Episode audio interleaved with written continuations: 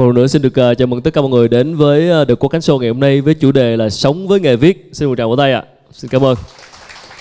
Vâng và xin được uh, bắt đầu luôn ngày hôm nay với việc chúng ta sẽ uh, giao lưu trao đổi với hai nhân vật mà có lẽ mọi người cũng uh, đã biết qua hai nhân vật này là tác giả viết sách, dịch giả, hot Facebooker, hot blogger.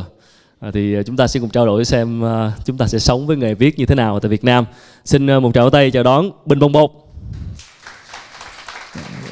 và Rosie Nguyễn. Xin được uh, bắt đầu luôn. Tại sao Bình chọn nghề viết hoặc tại sao nghề viết chọn bạn? Nếu như mà không ờ, không làm cái công việc viết lách á thì tôi không làm được cái gì hết. Tôi không biết là tôi làm cái gì khác nữa. Vì sức khỏe tôi không có, nhan sắc tôi cũng không có. Tôi không có bất cứ một cái kỹ năng nào hết ngoài viết. Nên là tôi tôi nghĩ là tôi tôi chưa bao giờ tự hỏi tôi là tôi chọn nghề viết hay nghề viết chọn tôi cả. Đó là cái con đường duy nhất mà tôi biết. Ừ. Ờ, Bình mới nói tới cái câu là kỹ năng. Đó là kỹ năng duy nhất mà mà Bình có tức là viết. Nói về Bình, có người sẽ hay nói là đây là một cái người viết phong cách rất là hóm hỉnh, hài hước Nhắc tới Bình rất nhiều với những cái status mà đọc không cười không được.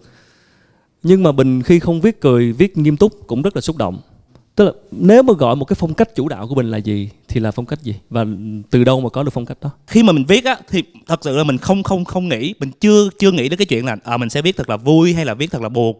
Thì tùy cái tâm trạng mà lúc đó thì nó sẽ ra một cái thông điệp vui hay là một cái thông điệp buồn. Khi mình đặt cái bút xuống mình viết á thì thì chỉ đơn giản là mình viết thôi. Nghĩa là lúc đó là cho tự tự thân cái cái chữ của mình nó muốn chạy ra. Cái chữ Việt Nam mình nó có chữ mắt á nó có chữ mắt rất là hay. Nghĩa là cái gì mình phải mắt mình mới làm được đúng không? Mình mắc cười thì mình mình sẽ à, cười. mắt, à, mắt, mắt viết mắt viết. À, thí, thí dụ như là tôi dịch Mai sinh là do tôi mắc dịch quá thì tôi phải tôi phải dịch cái cuốn đó ra thì viết cũng vậy. Nghĩa là cái cơn mắt viết nó lên rồi. Tự nhiên nó mắc vậy đó chữ hả? nó ào ra à, mình đọc báo mình đọc Facebook và mình thấy vấn đề đó và tiện trong người mình nó cuộn lên một cơn mắt thì khi mà mình mắc thì mình viết. Nghe bình nói thì nghe có vẻ như rất là bản năng. Mắc thì viết thôi nhưng mà thực sự nếu mà nói trải qua từ lúc em tốt nghiệp tới bây giờ thì bình cũng khoảng chừng tám mười năm gần 10 năm theo nghề viết rồi. Ờ, cái ngoài cái chuyện bản năng ra thì có cái sự khổ luyện nào đó một cái sự kỹ năng rèn luyện nào đó hay không? Một cái phương pháp nào đó hay không? Thì á uh, trước khi mình muốn mắc á thì mình phải phải phải nạp vô đúng không? Mình phải nạp cái gì để vô thì mình mới mắc mình đẩy nó ra. Ừ thì người viết nó cũng vậy bạn phải nạp vô rất là nhiều đọc rất là nhiều sách đọc rất là nhiều báo. Uh, nói chung là mình mình phải nạp. Nếu mà mình không nạp thì khi ngay cả khi mình mắc nữa thì mình cũng không có công cụ mình cũng không có kinh nghiệm để truyền đạt cái cái cái chữ đó ra. À, tôi biết rất là nhiều người gặp cái vấn đề này. Có nghĩa là họ họ có rất là nhiều về điều họ muốn nói muốn viết nhưng mà họ họ không có kỹ năng để truyền đạt cái suy nghĩ của mình ra thành những cái con chữ. Đó là thứ nhất là vì họ không luyện không luyện. Thứ hai là vì họ họ không nạp. Vì nếu nếu mà bạn bạn nạp đó thí dụ bạn bạn đọc bạn phải đọc đủ thứ. Bạn đọc Lapstone tôi cũng được, bạn bạn đọc à, Banzac cũng được à, bạn đọc Rosie Nguyễn cũng được, bạn đọc lời ca của Sơn Tùng MTP cũng được. Nói chung là bạn phải nạp. Thì khi bạn nạp vào thì tự nhiên cơ thể của bạn nó sẽ tự động chuyển hóa và nó nằm ở đây nè. Thì khi mà bạn đã nạp rồi, thì khi mà bạn viết, thì bắt đầu vốn đã có thì nó mới ra thành chữ được. Còn nếu như mà bạn chả đọc gì hết, mà bạn đòi viết một câu văn, thì tôi không nghĩ là bạn sẽ làm được cái chuyện đó, trừ khi bạn là thiên tài cảm ơn bình. Xin được quay trở lại Ruzi. Bình thì học báo chí ra theo nghề viết là cũng coi như là làm theo ngành còn Ruzi học ngoại thương. Bây giờ theo nghề viết về viết sách dịch sách viết cộng tác báo. À, thì cái cái cái việc mà bắt đầu với nghề viết nó đến như thế nào? Thực ra là em cũng khá là thích viết thích từ ngày xưa rồi. Thì ừ, nhưng mà sau đó thì em ờ, không đủ dũng cảm để đi theo ờ, học báo chí như anh Bình. Mà em nhảy qua học ngoại thương. Thì lúc đó ba mẹ cứ nói là um, thôi học cái gì mà cho nó dễ kiếm tiền đi ra làm dễ kiếm việc làm. Thì em học ngoại thương và đi làm uh, quản lý xuất nhập khẩu được khoảng 5 6 năm gì đó.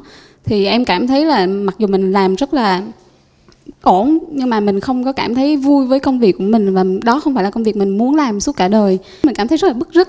Thì lúc đó là em mới viết nhiều hơn. Thì càng viết thì nó càng ra chủ đề mình càng tự tin hơn với cái kỹ năng của mình. Thì sau đó khi mà ra được quyển sách đầu tay thì em bắt đầu quyết định là mình sẽ nghỉ việc để viết lách full time luôn. Thì từ đó đến nay là cũng gần 4 năm. Xin hỏi một cách rất cụ thể hơn nha. Tất nhiên mỗi người mỗi khác Nhưng mà ở Việt Nam nếu có thể sống được bằng nghề viết Thì sẽ phải làm những công việc gì? Đến hiện tại thì em nghĩ là em may mắn Bởi vì quyển sách uh, Tuổi trẻ đáng giá bao nhiêu Thì nó được sự đón nhận của độc giả khá là nhiều. Cho nên nếu mà nói chỉ sống bằng nhuận bút thôi thì em vẫn sống rất là ổn không có vấn đề gì hết rất là ok.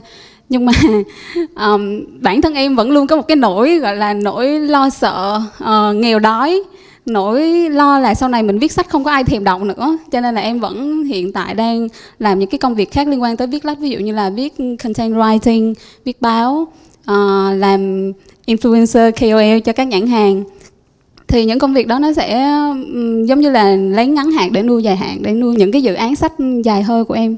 Bởi vì ví dụ như một quyển sách thì em viết từ một năm đến 2 năm thì nó rất là lâu. À, hỏi bình một tí à, bạn ờ, khá là active trên Facebook gần như là một hot Facebooker lượng follow rất là nhiều và các bài viết đều tương tác rất là cao. Bình nghĩ sao về cái uh, những cái tác động của Facebook đối với cái người làm nghề viết trong cái thời buổi hiện nay những cái mặt lợi và những cái mặt hại? Tôi nghĩ uh, Facebook ảnh hưởng ảnh hưởng rất là nhiều ha. À, thứ nhất là Facebook nó nó biến mình thành cây viết của nó. Tức là mình nó Mark Zuckerberg không có trả tiền cho ai đó ổng không có kêu là ê mấy bạn viết đi. Chỉ hỏi một câu hỏi kinh điển thôi. What are you thinking? Hỏi một câu kinh điển và tất cả mọi người dùng Facebook đều có cái phản xạ muốn trả lời cho Mark. Có người muốn trả lời ngắn có người muốn trả lời dài. Thì những người muốn trả lời dài thì đa số họ sau này sẽ trở thành những người viết rất là active trên Facebook giống như tôi vậy đó. Thì bạn càng active trên Facebook càng có nhiều người theo dõi thì tự động bạn sẽ đi vào cái con đường KOL như tôi với lại Rosie thôi. À, tôi nghĩ là bản thân tôi với Rosie ngày xưa nhìn KOL thấy nó có cái gì đó nó rất là kỳ. Nó trời sao tại sao mình lại viết những cái không phải là của mình ta đúng không? Không biết em có cảm giác đó không? Nhưng mà một thời gian viết viết láng hết trơn à bạn ơi. Khi mà cái cơn cơm áo gạo tiền nó đến như Rosie nói á bạn sẽ viết hết. Bây giờ chúng ta thấy là tiền từ Facebook rất là nhiều. Khi mà báo chí không còn không còn nuôi sống được được những phóng viên nữa thì uh, Facebook lại cho phép họ làm cái điều đó. Uh, kiểm duyệt thoáng hơn tiền trả nhiều hơn. Ở đây người ta không Facebook không trả tiền cho bạn một bài báo nhưng mà những bài báo khiến cho bạn được nhiều người khác biết và bạn sẽ trở thành một cái KOL và thật ra là bây giờ chúng ta nói tình hình báo chí rất là ảm đạm. Một cái bài viết uh, báo chí chúng ta dụng công rất nhiều chúng ta mất rất nhiều thời gian chúng ta không được phép uh, bay bổng. Chúng ta nói chung là mất mất mất nhiều chất xám của chúng ta hơn. Nhưng mà cái số tiền trả lại á bạn phải nhân lên hai chục bài báo mới kiếm được bằng một cái status làm KOL tôi tôi tôi tôi nói vậy để cho anh dễ hình dung. Thì để cho anh thấy là có một cái sự chuyển dịch rất là lớn à, về mặt uh, viết lách tức là bây giờ những cái bài hay nhất người ta hay thắc mắc là tại sao hay đọc trên Facebook? Đó là vì chúng ta có cái phản xạ viết hàng ngày ở trên Facebook. Thật ra anh thấy tôi viết nhiều trên Facebook thật ra đâu phải là vì tôi không phải đến mức mà tôi mắc viết đến mức mà tôi không viết là tôi chết đâu. Nhưng mà thật ra là tôi đang thả thính á tôi đang thả thính cho các nhãn hàng á để họ thấy là ok thằng này viết được nè mình liệu chăng mình có nên thuê nó để viết một cái tút quảng cáo cho mình? Ừ trong cái kỷ nguyên mạng xã hội, đúng là cái Facebook đó giúp cho cái người làm nghề viết có thể dễ dàng tham gia vào cái công việc này, viết này hơn và sống được hơn khi mà có cái việc viết thương mại trên Facebook. Vậy thì khi mà viết những cái bài thương mại như vậy thì mình có gặp những cái vấn đề như là làm sao để cân bằng với chuyện là viết những cái mà mình, người ta hay theo dõi, mình người ta thích, với lại chuyện viết để vì mục đích thương mại, làm sao cân bằng cái đó, và có bao giờ mình gặp khó khăn không? Câu này lát nữa anh cũng phải hỏi Rosie tại thấy Rosie rất là giỏi trong cái việc này. Ờ, những cái tút thương mại của Rosie toàn là nghìn like không à. Ờ, bạn mấy mấy bạn trên Đạt, Facebook để ý á, yêu cầu. Ừ, những cái Facebook mà thí dụ như là bình thường like quá trời like luôn. Đến cái Facebook đến cái status mà quảng cáo nó rớt xuống. Có nghĩa là rất thê thảm luôn. Có một anh bạn của tôi anh này rất là giỏi ha. Anh này viết một cái status bốn ngàn like năm ngàn like biên tút quảng cáo một cái còn bảy chục. Xong đó anh nói ồ các bạn của tôi đâu rồi ủa tôi nhớ tôi có ba ngàn mấy trăm friend mà. Tại sao một cái việc rất là đơn giản là thả like vô trong một cái túi thương mại mà các bạn cũng không làm được? Khó là chỗ đó. Rất là khó tại vì người ta bây giờ khán giả họ rất là thông minh. Họ họ ngửi cái mùa quảng cáo là họ không đọc liền. Và như vậy thì nó khiến cho cái người biên tút KOL cảm thấy rất là mặc cảm với lại khách hàng của mình đúng không? Thì đó đó là một cái thử thách dành cho những KOL tại vì bản thân khi mà bạn biên một cái status thì nhãn hàng nó cũng nhìn vào nó sẽ nói ờ à, um, ông này biên tốt quảng cáo ít like quá thôi lần sau không nghĩ đến người đó nữa. Thì đây là việc cân bằng rất là tốt giữa việc là bạn phải làm hài lòng những cái người theo dõi bạn trên Facebook nhưng đồng thời cũng phải làm hài lòng cái người khách hàng bỏ tiền để cho bạn viết cái status đó. Đây là hai cái việc nó rất là khó nha bởi vì hai bên nó có hai cái yêu cầu hoàn toàn khác nhau. Một bên là yêu cầu đọc những status bổ ích những cái status đến từ cái khát vọng viết của tự thân mình. Một bên thì muốn anh phải ra vào đúng ngày đó và phải nhét đầy đủ những cái thông điệp A, B, C, F, G, H đó. Rất khó, nhưng mà càng làm thì mình phải càng quen thôi. Với em thì thực sự khi mà em viết những bài quảng cáo nhiều quá, em cũng cảm thấy mệt mỏi. Bởi vì nó không thực sự là những cái gì mà em thích viết. Nên là em sẽ cố gắng cân bằng là một, hai, ba post thương mại gì đó. Em sẽ cố gắng viết những cái bài mà em thực sự tâm đắc và dành rất là nhiều công sức. Ví dụ như cả tuần hoặc là đôi khi cả tháng để em viết lên. Thì lúc đó nó sẽ, một phần là credit của mình nó sẽ được tăng lên sau những cái bài quảng cáo đó. Một phần nữa là mình cảm thấy mình được thoải mái bởi vì mình vẫn ờ, đưa đến giá trị mà mình nghĩ rằng là bổ ích cho cho độc giả của mình. Thì đối với em, khi mà em viết thì cái quan trọng nhất là mình đem lại được cái giá trị gì. Thì luôn luôn là như vậy nhưng mà nó cũng sẽ có cái hạn chế như anh bình đã nói là khá là nhiều nhãn hàng người ta cứ thường muốn cái thông điệp quảng cáo của mình cứ đập vô mặt, đập vô mặt. Là em rất là rất là dị ứng cái chuyện đó. Nó phải cân bằng, cho nên là em thường xuyên phải thương thuyết với khách hàng, phải giải thích cho họ rõ là à tính chất cái trang Facebook của mình nó không giống với những cái người quảng cáo khác, những cái người làm giải trí khác. Và nếu mà họ đồng ý thì mình làm, còn họ không đồng ý thì mình à, mình từ chối mình cảm ơn và mình lựa chọn. Cho nên là bản thân là KOL thì mình cũng luôn có cái quyền tự do để mình lựa chọn cái nhãn hàng nào phù hợp với cái chất của mình phù hợp với cái định hướng hướng đi của mình. Bởi vì em vẫn luôn thấy rằng là đó là một cái ngắn hạn. Thì cái dài hạn phía sau là gì? Không để cái ngắn hạn đó nó nuốt cái nuốt đi cái dài hạn của mình. Bình viết rất nhiều status mà có nhiều like nhiều tương tác. Và mình sẽ biết được là à, khán giả sẽ thích mình viết cái gì có khi nào em bị ờ, ảnh hưởng bởi cái khán giả thích tức là mình viết nhưng mình phải nghĩ tới chuyện họ thích cái gì mới viết? Đúng là việc uh, viết theo cái mình thích hay là việc viết theo cái khán giả thích thật sự là rất rất là khó luôn. Chúng ta luôn luôn muốn giữ được cái chất của chúng ta nhưng mà thật ra chúng ta phải tự hỏi là chúng ta viết cho ai đọc? Bây giờ chúng chúng ta viết một cái status oh so deep luôn 4 like buồn giả mang luôn tôi nói thiệt, những ai mà nói, những ai tự hào nói chơi Facebook không cần like, cũng giống như ca sĩ nói tôi đi hát, tôi không cần fan, tôi không cần fan, đúng không? Chúng ta luôn luôn luôn luôn bị cái like cái đó, nó vô tình nó trở thành cái KPI của chúng ta. Thì khi mà tự nhiên một cái tút nó nó nhiều like, nó có cái câu là like lên lớp lớp là lòng lân lân á ừ thì nó mình sướng á, xong mình tự hỏi, ủa, mấy người này họ thích cái gì ta? Thì xong cái tình tự tự nhiên ấy, mình, thật ra mình không có phản xạ viết theo họ đâu, nhưng mà dần dần nó nó ngấm vô trong đầu mình. Thì khi mà mình đặt bút xuống mình viết, mình vô tình mình trở lại cái ngày hôm trước. À khán giả họ thích cái này một chút nè thích cái kia một chút nè thì vô tình mình mình sẽ viết theo đám đông. Và trong lúc mình viết theo đám đông mình sẽ bỏ đi mình sẽ vô tình bỏ đi những cái người mà họ đã từng thích cái chất của mình ngày xưa.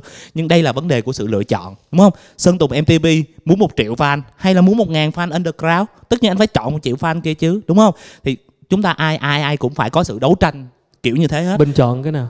Tôi tất nhiên là tôi đã chọn đám đông em thì em xin lỗi là em nghĩ khác một chút, bởi vì là em không thể chọn theo đám đông được. Do hồi giờ là em đã đi theo một cái thị trường rất là niche rồi, và bản thân em khi mà em viết á, viết sách hay viết báo gì cũng vậy thì em luôn có tâm niệm là mình viết cái gì mà mình muốn đọc. Ví dụ là em muốn đọc một quyển sách nào đó thì em sẽ viết quyển sách mà em muốn đọc và em biết rằng là mỗi con người thì khi mà bất kỳ cái cái suy nghĩ nào của mình, cái quan niệm nào của mình hay là những cái cảm xúc gì của mình thì mình nói ra. Nhiều khi sẽ có người khác phản đồng cảm lại với mình, cho nên là em chỉ cần tìm những người mà đồng cảm với em thôi. Chứ em không có ý định là phải bắt sóng hay là phải hòa theo đám đông, bởi vì em thấy là em không làm được chuyện đó. Có thể những người khác họ làm rất là tốt. Ví dụ như là người viết thị trường hoặc ca sĩ thị trường họ làm rất là tốt. Họ bắt được cái thị hiếu của đám đông. Nhưng mà em thì em thấy là em chỉ phục vụ được một đối tượng độc giả um, nhỏ thôi. Những người mà có những cái mối quan tâm nhất định trong trong cuộc sống hoặc là đi ngược lại với xu hướng của thị trường.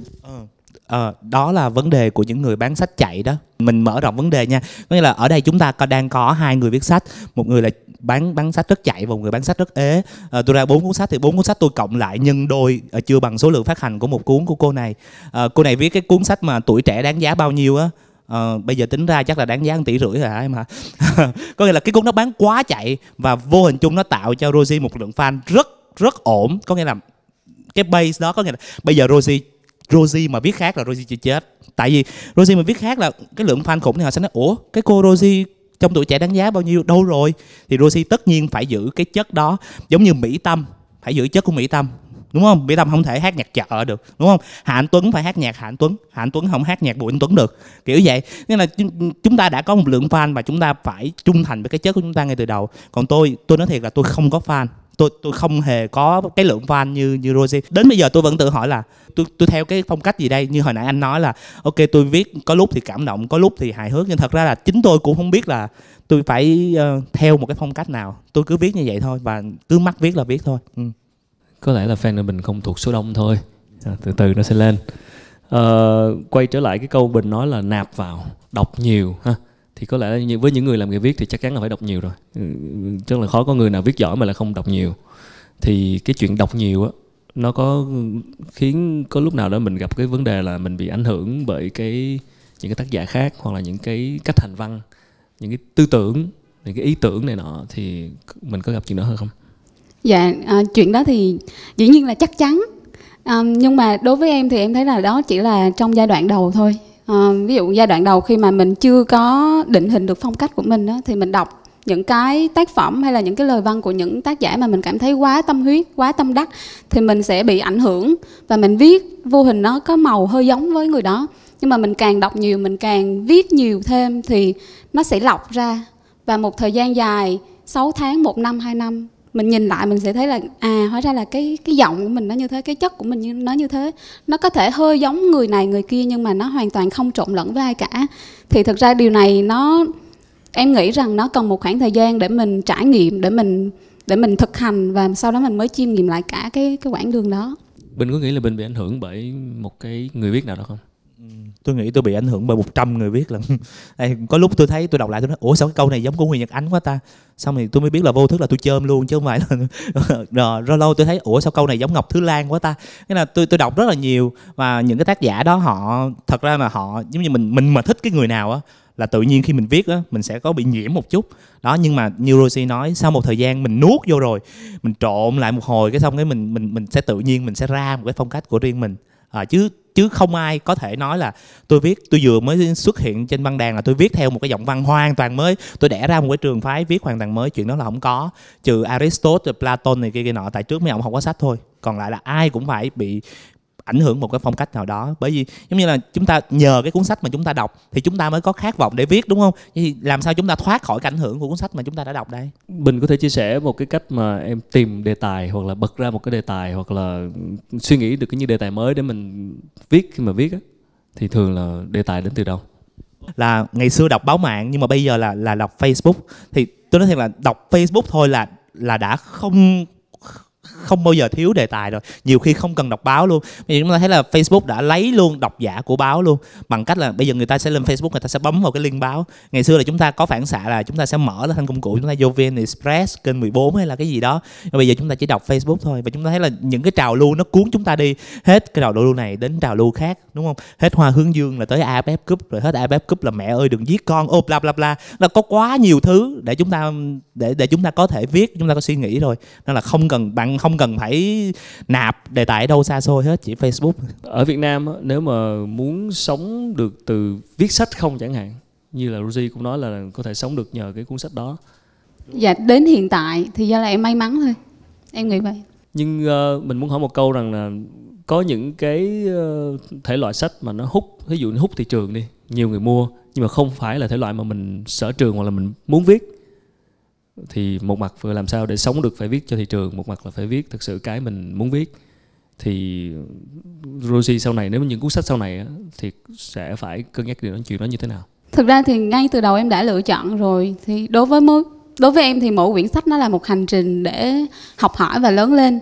Nó không hẳn là viết cái mà độc giả cần, mà nó là xuất phát từ nhu cầu tự thân là là trước hết um, cho nên là khi mà nói là viết một quyển sách mà mình biết rằng là có thể là thị trường rất là nhiều người đọc ví dụ như tản văn ngôn tình này nọ nhưng mà mình không thích viết hoặc là sở trường của mình không phải thì không bao giờ em lựa chọn cái phương án đó. Bởi vì em biết chắc là khi em viết ra thì nó không tốt hết mức có thể. Cho nên là rốt cuộc cái chất lượng của nó đâu có đủ để nó thu hút độc giả cho nên là lợi bất cập hại. Thì thà như vậy em đầu tư tập trung ví dụ một hai năm em khai thác một đề tài mà em hết sức tâm huyết em phỏng vấn nhân vật, em làm cái này cái kia ấp ủ để em ra một cái sản phẩm mà em hoàn toàn là rất là mong muốn để đưa đến cho độc giả. Thì khi mà em làm ra một sản phẩm tốt, thì bản thân cái chuyện đó nó cũng giúp cho em tự tin hơn và lúc đó em sẽ rất là vui để nói về quyển sách đó với người khác. Và mình nói một cách vui vẻ, tự nhiên thì nó không hẳn là sale đối với em là nó không phải là sale, nhưng mà nó là đưa quyển sách của mình đến với độc giả cần thì mọi thứ nó sẽ tự nhiên nó nó hài hòa như vậy. Thì quyển tuổi trẻ của em cũng như vậy. Um, lúc nãy em muốn hơi muốn correct một xíu là mỗi quyển sách của em nó sẽ có một màu khác nhau chứ không hẳn là là bởi vì em theo tuổi trẻ cho nên là bây giờ em phải giữ cái chất đó. Thực tế là quyển sách sau của em là quyển hạnh phúc là một quyển hoàn toàn khác và rất là nhiều độc giả đọc quyển tuổi trẻ xong đọc với cái kia bị sốc. Nhưng mà bởi vì em thấy là ok, chuyện đó cũng bình thường thôi. Mình có, bên trong mình có rất là nhiều con người khác nhau và mình hoàn toàn hài lòng khi mà mình đặt cái quyển sách này, mình mời độc giả đọc. Mình thấy nó thể hiện đúng con người mình, đúng cái câu chuyện mình muốn kể. Thì chỉ là vậy là đủ rồi. Còn lý do lý do là ban đầu khi mà em viết sách thì em không muốn là viết để nổi tiếng hay viết để có tiền. Cho nên là em chỉ viết bằng niềm vui thôi. Một trong những cái điều mà em tâm niệm là khi mà mình viết mà mình chuyển tải được một cách chính xác những cái suy nghĩ của mình những cái um, cảm xúc của mình xuống bằng từ ngữ viết là em đã cảm thấy rất là vui rồi. Cái cảm giác đó nó nó rất là sướng. Cho nên là cho nên là khi mà khi mà em hơi khác người khác một xíu là không có ai đọc thì em vẫn viết. Và khi mà một người đồng cảm với em thì em đã cảm thấy là biết ơn họ rồi em trân trọng họ rồi. Hiện nay bình ờ, theo bình thì cái thử thách lớn nhất mà bình gặp phải khi mà làm nghề viết là gì? Chắc là viết một cuốn ờ, bestseller như Rosie à, tại vì tôi là chùm bán sách ế nên là đến bây giờ tôi tôi vẫn uh, đang suy nghĩ việc viết một cuốn như Rosie. Tại vì anh thấy là bốn cuốn sách của tôi là bốn cuốn tự truyện đúng không? Hai cuốn tôi dịch hai cuốn tôi viết cho những nhân vật nổi tiếng. Tôi chưa tôi chưa bao giờ viết một cái gì đó của riêng tôi cả. Tôi cảm thấy là cái việc viết một cái của riêng mình đó, nó khó.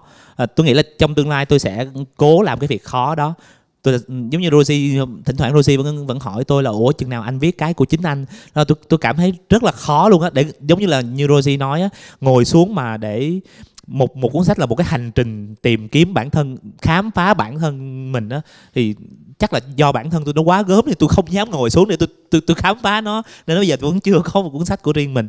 Nên là sắp tới tôi sẽ làm một cái việc khó khăn đó. Ừ. không biết là bình nói vậy tức là người bình thường mình nghe hơi khó tin tức là bình thường mỗi ngày bình quăng một cái là lên mấy cái status trên facebook rồi mà bây giờ ngồi viết cuốn sách thì lại cảm thấy khó khăn. Tức là ở đây bình đang đặt ra kỳ vọng cho mình về cuốn sách riêng của mình là như thế nào? Không mà facebook á nó là thôi thúc trả lời câu hỏi muôn thuở của Mark Zuckerberg. Nghĩa là Mark Zuckerberg hỏi tôi thì tôi trả lời anh viết một cuốn sách nó rất là khác nó rất là khác luôn. Nó là một cái hành nó là một cái hành trình hành xác. Nó rất là mệt luôn. Là tôi dịch một cuốn sách thôi mà tôi tôi mất rất là nhiều bạn vì tôi tôi phải tập trung cho nó một năm trời. Tôi vật lộn với anh Mike Tyson. Tôi tôi phải suy nghĩ tôi là một thằng hiếp dâm. Tôi phải suy nghĩ tôi ở trong tù để tôi tôi có thể nhập vai, truyền nhập tải vai. được cái cái cái trọn vẹn cái cuốn sách đó. Tôi cảm thấy rất là mệt. Và thật sự là cái một ngàn người viết sách mới có một cuốn bestseller nếu mà chúng ta nói là tôi bỏ ra một năm để tôi viết một cuốn bestseller, khỏi luôn. Không bao giờ có chuyện đó. Chỉ đơn giản là tôi muốn viết cuốn sách đó, tôi cần phải viết cuốn sách đó, tôi khao khát được viết cuốn sách đó, được dịch cuốn sách đó. Mắc dịch đó, mắc dịch thì phải dịch. Thì ok, thì bạn ra được cuốn sách. Chứ bạn nói là thôi, tôi phải dịch một cuốn bestseller, không bao giờ có hết.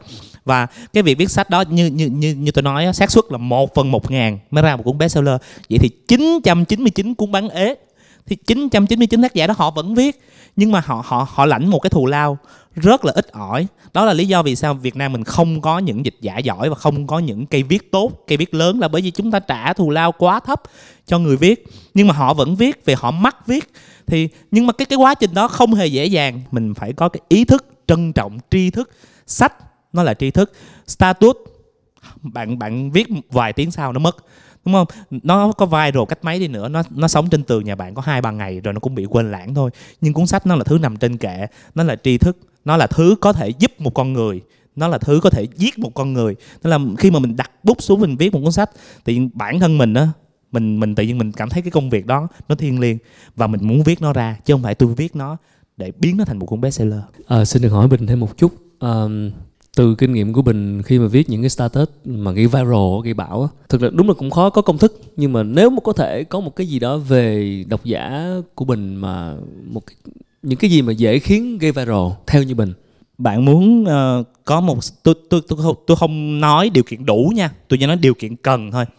Điều kiện cần để có một status gây viral đó là bạn phải nói về chuyện đang xảy ra. Bạn phải nói chuyện đang ở trên dòng chủ lưu thời sự. Hôm qua cả xã hội đang nói về hướng dương.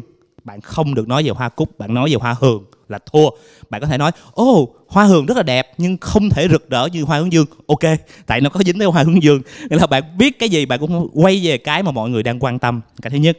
Cái thứ hai nó hơi tà đạo hơn.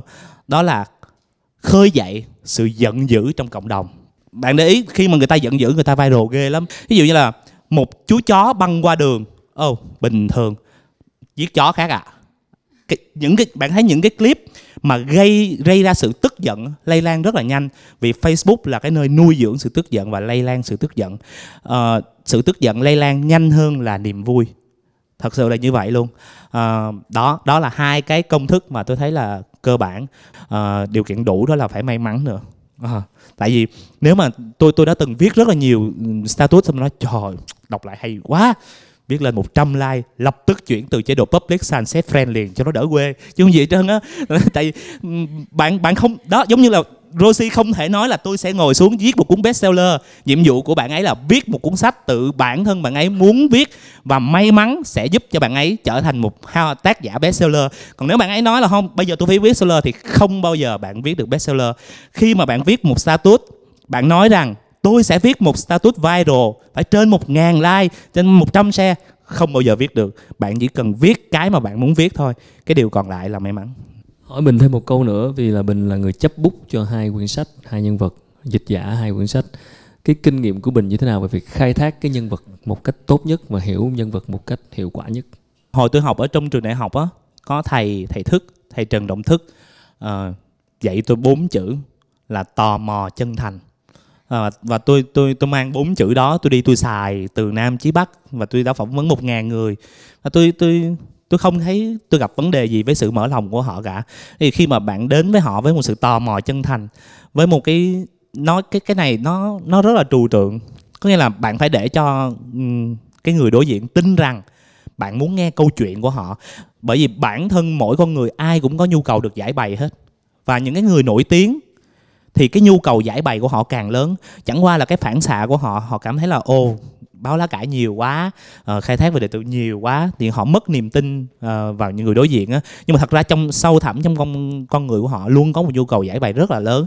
Và chỉ cần bạn làm cho cái người đó tin rằng bạn đến với họ bằng một sự tò mò chân thành để nghe câu chuyện của họ để là cái người đưa cái câu chuyện của họ đến với lại một cái khối lượng độc giả rất là lớn ở đây với một cái sự minh bạch với một cái sự chân thành thì họ sẽ trải lòng với bạn. Ừ xin được phép hỏi Ruzi thêm một câu, đó là chuyển từ công việc văn phòng sang nghề viết đó. mình xin hỏi sâu hơn một tí nha.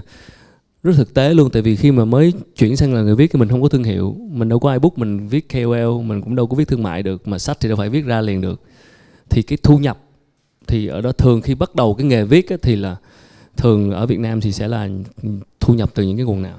Nếu như mà muốn chuyển sang nghề viết liền thì em nghĩ rằng rất là khó. Thì thường người ta sẽ như em thì để em um, chuẩn để em nhảy sang là một người viết thì em có một thời gian chuẩn bị khá là lâu. Khi mà em ra quyển sách đầu tiên của em rồi và em có ý tưởng để ra hai quyển sách tiếp theo nữa thì em mới quyết định nhảy. Mặc dù đối với người khác thì họ cảm thấy rất là đột ngột ba mẹ thì đều phản đối hết gia đình thì thì nghĩ rằng là trời con này nó điên rồi. Nhưng mà em thì đã có kế hoạch sẵn sàng rồi. Đó thì em không có phải là nghỉ việc ngay lập tức xong rồi sau đó em mới bắt đầu viết báo, mà là cái hành trình em mài dũa kỹ năng của nó đã trải trải dài cách đó chắc cũng phải ba, bốn năm rồi. Khi mà em cảm thấy em có đủ kỹ năng để em có thể xây dựng công việc của mình, ít nhất là mình không chết đói ở một cái công việc mới, ở một cái sự nghiệp mới, thì em mới quyết định nhảy.